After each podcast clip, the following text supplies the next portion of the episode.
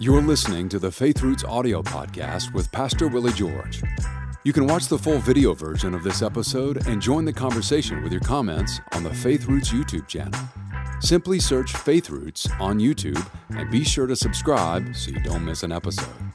Now, here's Pastor Willie George with today's message. Hello, I'm Willie George. Welcome to the Faith Roots podcast. We're talking about the law of continuance. And by the way, you need to subscribe to our email. You get it free. If you go to my faith roots dot com, you can find out how to get it. It comes right along with this lesson every single day. And then be sure to hit that little thumbs up button at the bottom of this screen. That'll help me to get our podcast in front of more people. Now, we've established the connections between Christ and David and Christ and Abraham, and those connections are very heavily emphasized in the Gospels and in the epistles. Now we're going to establish another connection. We're going to establish the connection between Christ and Adam. Now, here's why. Adam created a big mess, and don't be too hard on him because I think all of us would have done the same thing. Uh, we have sinned. If you have sinned, you would have done the same thing.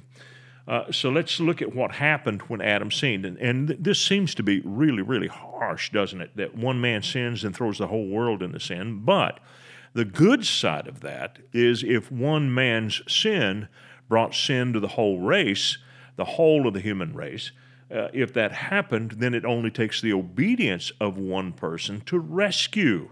So that's why this is a good thing. Therefore, just as sin entered the world through one man, that's Romans five twelve, and death through sin, in this way death came to all men because all sinned. For before the law was given, sin was in the world. But sin is not taken into account where there is no law. Nevertheless, death reigned from the time of Moses, even over those who did not sin by breaking a command, as did Adam, who was a pattern of the one to come. So death came into the human race, uh, even though no man broke the law like Adam did by eating the fruit of the tree of the knowledge of good and evil. Adam, but, but we all sinned in other ways, and uh, and the people sinned in other ways. And they sinned by violating what they knew was right to do in the inside, on the inside. Romans two says that even the heathen has the law of God written on his heart. Now, we go on here. It says, but the gift is not like the trespass. For if the many died by the trespass of the one man, how much more did God's grace and the gift that came by the grace of one man, Jesus Christ, overflow to the many? Again, the gift of God is not like the result of the one man's sin. The judgment followed one sin and brought condemnation, but the gift followed many trespasses and brought justification. For if by the trespass of the one man death reigned through that one man, how much more will those who receive God's abundant provision of grace and of the gift of righteousness reign in life through the one man, Jesus Christ? Now he goes on and he says, consequently, just as the result of one trespass was condemnation for all men, so also the result of one act of righteousness was justification that brings life for all men. For just as through the disobedience of one man many were made sinners, so also through the obedience of the one man the many will be made righteous. So God is saying here to us, if only one man is all that it took to mess it all up, then it ought to be fair and fitting that just one man is necessary to get it all back. And that's what God had in mind when he sent Jesus. And the beautiful thing about it is, He became the one man. He came himself to pay that price. He didn't ask any of us to pay that price because we couldn't have had we wanted to. We weren't sinless, but he put his own son into the womb of Mary in order that he could be the sinless one to redeem and rescue us. He's the only one, he's the only one who could have done it. Now, I want you to think about this. In all of the Old Testament, we read prophecies how that the Messiah is going to be connected to David. We see it fulfilled in the Gospel of Matthew. Uh, we read how that the Messiah is connected to Abraham, but there's almost never anyone, not until the Apostle Paul talks about it, do we see Messiah connected to Adam. You know, here's why.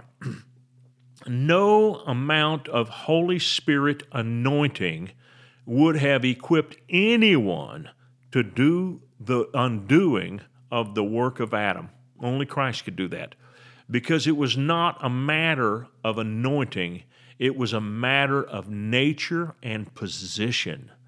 Jesus by nature was sinless. By position, he was completely right with God. He stood in righteousness before God. There was no claim on him. He had never sinned. He never considered sinning. He kept himself pure, yet he was capable of it because he was tempted, but he resisted the temptation. And so he was faithful in every way. And that is why he's a wonderful high priest, because he knows what it's like to be tempted. He knows the pressures that you're under. Let me tell you this. There are three different kinds of temptation. They all come in three categories. Number one is the lust of the flesh. Some temptations are temptations of the lust of the flesh, and they can be very powerful. Jesus resisted the most powerful lust of the flesh, which came through hunger, and he did not turn the stones into bread. Then there was the lust of the eyes. Satan showed him all of the kingdoms of the world and all the glory of those kingdoms and said, all of this I will give to you. This has been delivered to me and I'll give it to you. That's the lust of the eyes. Then Satan appealed to him through the pride of life. And he said to Jesus, these people don't think you're Messiah, so why don't you prove it? Jump off the temple. Let the angels catch you. In one instant, you can show the whole world that you are who you say you are. And so Jesus was tempted with the lust of the flesh, the lust of the eyes, and the pride of life. Those are all the ways we can be tempted. Every temptation falls in one of those three categories, and Jesus resisted them all. And by the way, they were all the extremes of those three types of temptation. So Christ resisted all of that in order that he could be a faithful high priest for you and for me. And Satan could never say that he was not subject to temptation. He was. He was tempted so that he could be uh, a righteous one, declared righteous. He resisted it.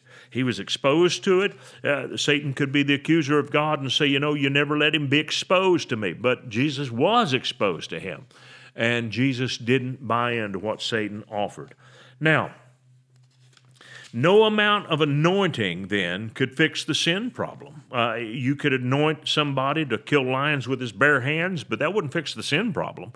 You could anoint someone to part the Red Sea, but that wouldn't uh, fix the sin problem. You could anoint someone to cleanse lepers of leprosy, but that would not fix the sin problem. You could anoint someone to call fire down out of heaven uh, on a burnt offering, but that wouldn't fix the sin problem. There's only one way that the sin problem can be fixed, and that is a righteous man has to die. An innocent man has to die as a sacrifice in the place of all other men. Now, if the wages of sin is death, and if God punishes sin with death, if death has a right, and by the way, you see uh, what we read there in Romans five, that death had a right to come on the human race because death is the penalty of sin, and God decreed that. That wasn't something that Satan wanted to do. God decreed that death should come as a result of sin. Now think about that. If God doesn't put that penalty on sin, then people who sin and do horrible things are destined to live forever in those wicked things. But because death is the penalty for sins, that means then there is a finality at some point down the road. The, the death stops those people from being able to do everything that they would do in their wickedness. So here is what God did. God sent His own Son to be the second Adam. Now I want to read to you from First Corinthians chapter fifteen, and we're going to start with verse uh, forty-four, last part of the verse. If there is a natural body, there's also a spiritual body. So it is written, the first man, Adam, became a living being. Actually, it says he became a living soul. The last Adam, a life-giving spirit. The spiritual did not come first, but the natural, and after that, the spiritual. The first man was of the dust of the earth, the second man from heaven. As was the earthly man, so are those who are of the earthly man. They're of the earth. And as is the man from heaven, so also are those who are of heaven. And just as we have borne the likeness of earthly man, so shall we bear the likeness of the man from heaven. Now, here's what that means. The first Adam could only give to humanity what he was. He had a natural human body. It was a perfect human body, not a, not an immortal human body. If he was immortal, then when he sinned, uh, he couldn't have died. So he was not immortal. He was perfect, and there's a difference. We've got three stages. We got mortal, that means subject to death, immortal, which is not subject to death, and perfect, which is not dead, but it could be if it leaves its status. And that's what Adam did. He left his status as a perfect man, and he became a mortal man, subject to death. He didn't die immediately, died nine hundred thirty years later, but he did die. And he brought death into the world for the whole of the human race. All of them were subjected to this death because of the sin of Adam. Now, we bear Adam's image right now. We will die physically. We die physically. Our bodies age. I can tell you that I used to laugh at people who had knee trouble. Uh, I started doing a lot of hiking when I was in my fifties and sixties and running bleachers, and for the first time ever in my life, I felt what it was like to have bad knees. I laughed at people who had bad knees before. I thought, oh, you're just faking it, or it's not real, because I, I played football, did all kinds of things, never had a knee problem in my life till I got into my fifties, and buddy, did I start seeing what people were talking about. We bear the image now. We're different now. We will die physically because of what Adam did and what he gave to us. He gave us what he was. But we will someday bear the image of the second Adam in our bodies. Now, listen to this. This is First John chapter three, verse two. Dear friends, now are we the children of God, and what we will be has not yet been made known.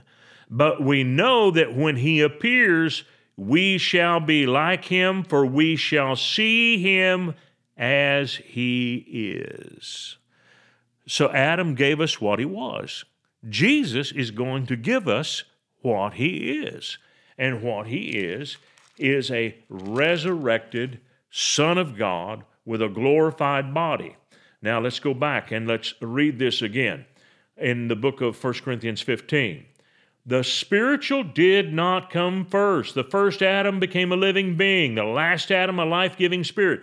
So Jesus is called the last Adam. I've heard people get mad about this and say, some people call him the second Adam. He's not the second Adam. Oh, yes, he is. He's only the second person ever to operate as Adam operated. He was sinless in this earth. So he's called both the first or, or the last Adam and the second Adam. So there's only two. And so Jesus fulfilled uh, the role of the second Adam or the last Adam by being the only sinless man. Now, here's what I would say about that. I would say that Jesus wouldn't have died had he not submitted to death, the death of the cross, because death had no claim on him. If Jesus was going to die physically anyway, then he could not have been our sacrifice, and he certainly could not have destroyed physical death. The only way that death could fasten itself on Jesus was through the seed of the man, and because he was not regenerated by the seed of a man, he wasn't born uh, by a man's seed impregnating Mary, it was the seed of the Word of God that begot him, then Jesus was a perfect human being, not immortal, but not mortal either. He was a perfect human being when he was killed. And so he rose and became an immortal human being. That's where we are all headed. By the way, we already bear the image of Jesus in our spirits. Do you know that when Christ returns, nothing has to happen in your spirit to get you ready for heaven? You've already been born again. The life of God's already there. The part that will need changing is your physical body. And so now what we see here, the law of continuance. What God began with Adam, he's going to finish in Adam. And he did it with the second Adam. So what God begins with a miracle, he sustains with a miracle, and he finishes with a miracle. This is the law of continuance. But we're not done. We'll pick up here next week. See you then. We hope this message has been a blessing to you.